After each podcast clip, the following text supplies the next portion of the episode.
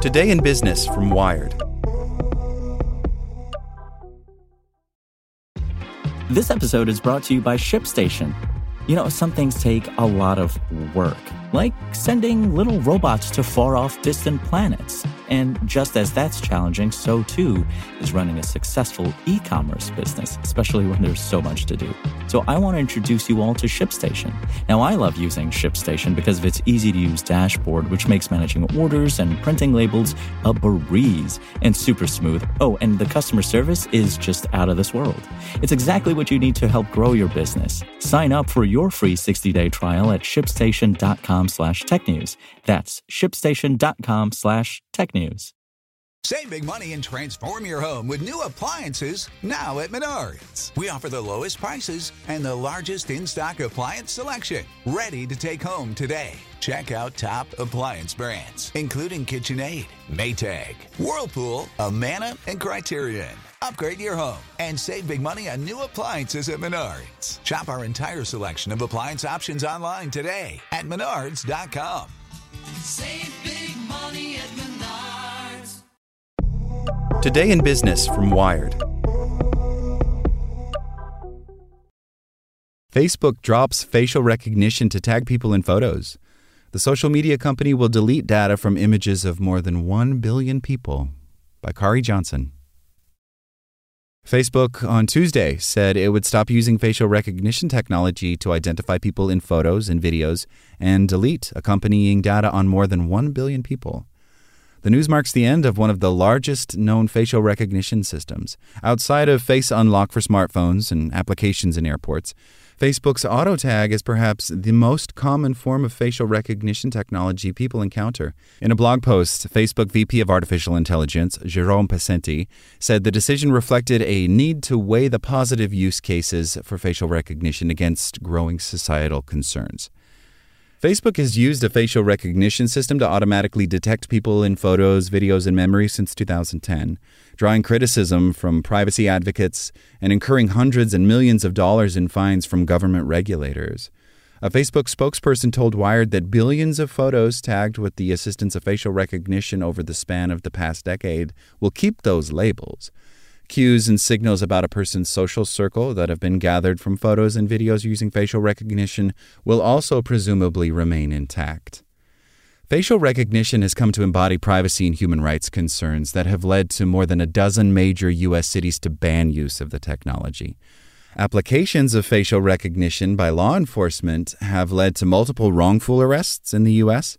and aided in the creation of a surveillance state to control Muslim minority groups in China.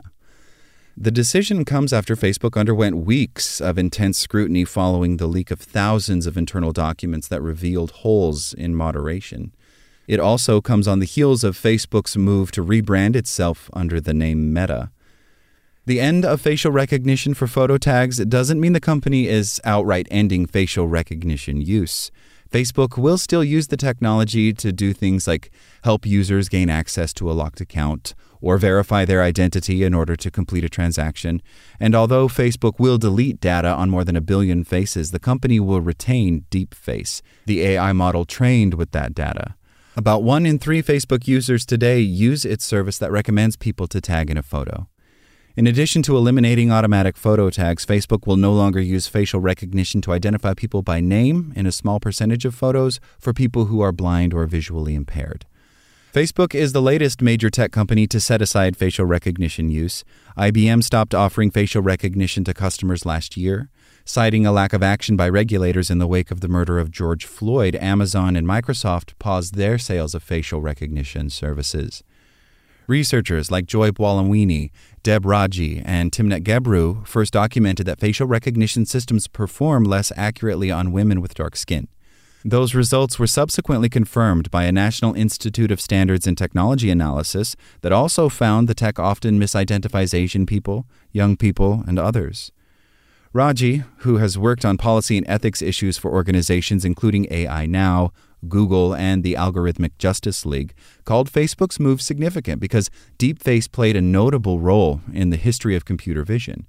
The deep learning model was created in 2014 with 4 million images from 4,000 people, the largest data set of people's faces to date, Deepface was the first AI model to achieve human level performance in facial recognition, and it sparked a trend of commercializing the technology and hoarding face data to power performance improvements.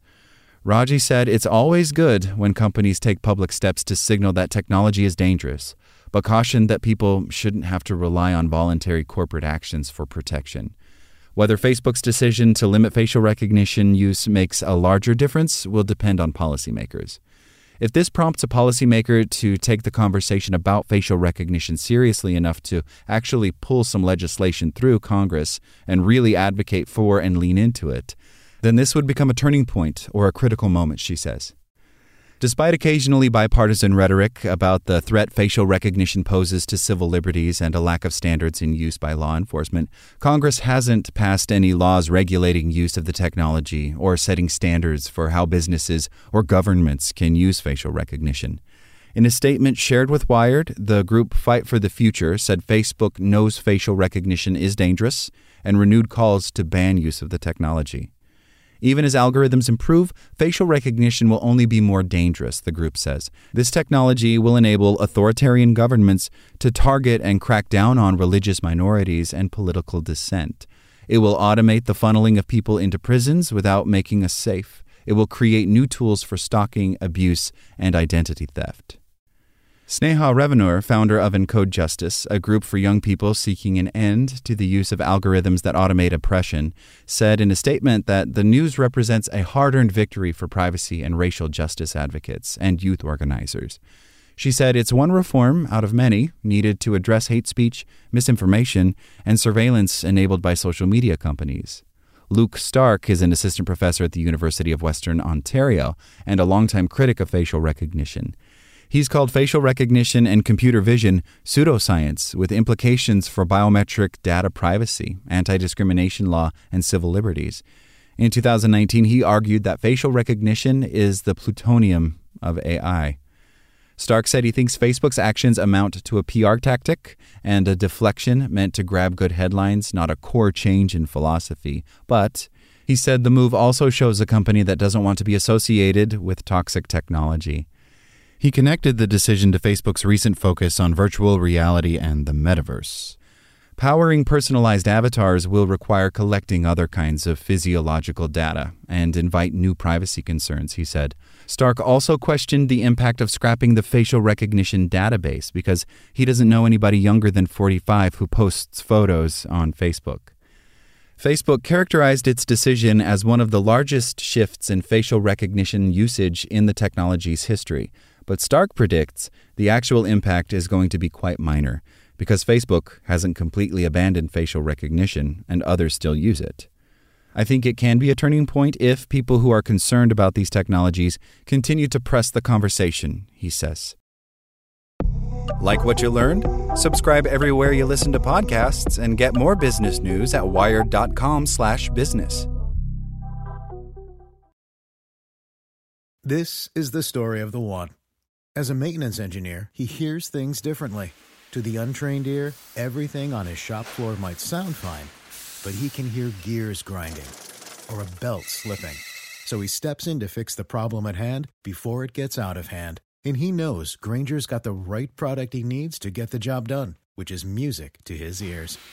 Call, clickgrainger.com, or just stop by. Grainger, for the ones who get it done.